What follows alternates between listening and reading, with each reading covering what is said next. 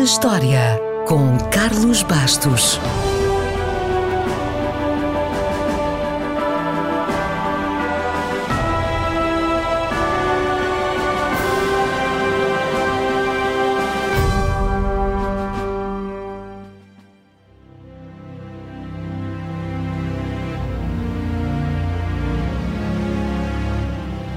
Presumo que ainda deve lembrar-se. As novas Sete Maravilhas do Mundo foram uma atualização da lista original das Sete Maravilhas do Mundo Antigo, idealizada por uma organização suíça no início deste século.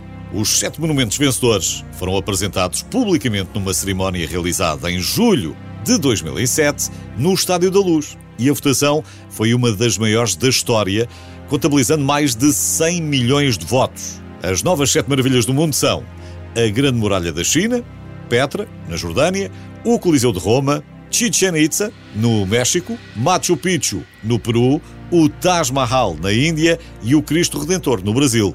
Houve ainda direito a um título honorário que foi entregue à Necrópole de Gizé, a última das sete maravilhas do mundo antigo, ainda de pé. Ora, se a Grande Pirâmide de Gizé ainda existe, mas sem o revestimento exterior, o mesmo não se pode dizer sobre as outras seis maravilhas do mundo antigo.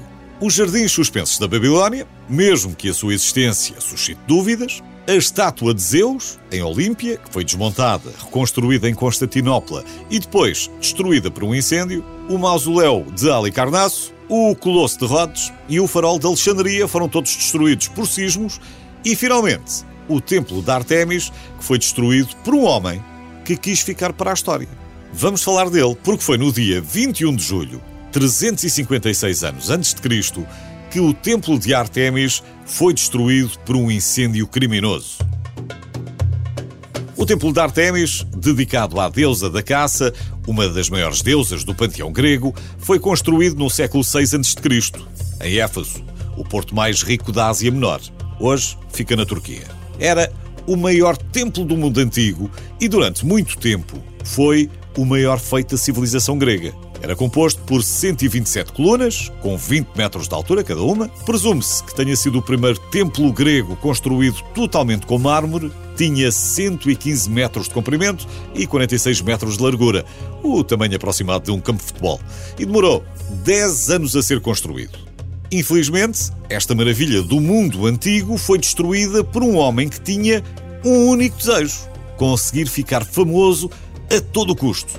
Sim, esta coisa da fama a qualquer custo já vem de muito longe. O seu nome era Erostrato e, segundo o escritor, seu contemporâneo, terá decidido incendiar o templo de Artemis para que, pela destruição do mais belo dos monumentos, o seu nome fosse conhecido no mundo inteiro.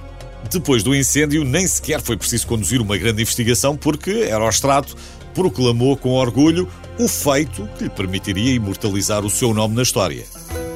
Para que futuros loucos fossem desencorajados.